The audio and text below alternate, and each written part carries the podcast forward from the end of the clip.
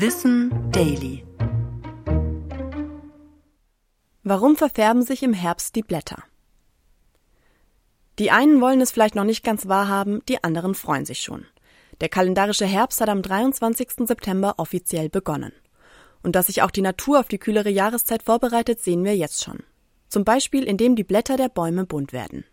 Welche Farbe diese dann bekommen, hängt von den darin enthaltenen Farbstoffen ab. Carotinoide sorgen zum Beispiel für Gelb- und Orangetöne und Tannine für braune Töne. Das variiert je nach Baumart und Umweltbedingungen.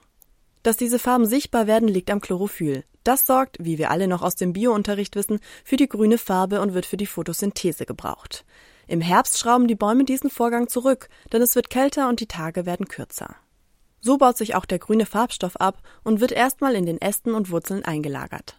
Die bislang überdeckten Pigmente wie Gelb und Orange kommen jetzt zur Geltung.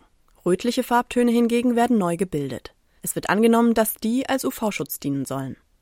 Und so schreitet das Jahr unaufhörlich Richtung Winter voran.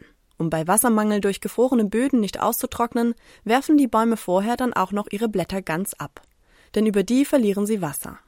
Noch dazu vermeiden sie so Frostschäden an den Blättern. Der Abwurf hat aber auch noch einen ganz anderen praktischen Nebeneffekt. Über den Winter verwandelt sich das Laub am Boden in nährstoffreiche Erde, der den Bäumen im neuen Jahr einen guten Start in den Frühling verschafft. Ich bin Anna Germeck und das war Wissen Daily. Produziert von Schönlein Media.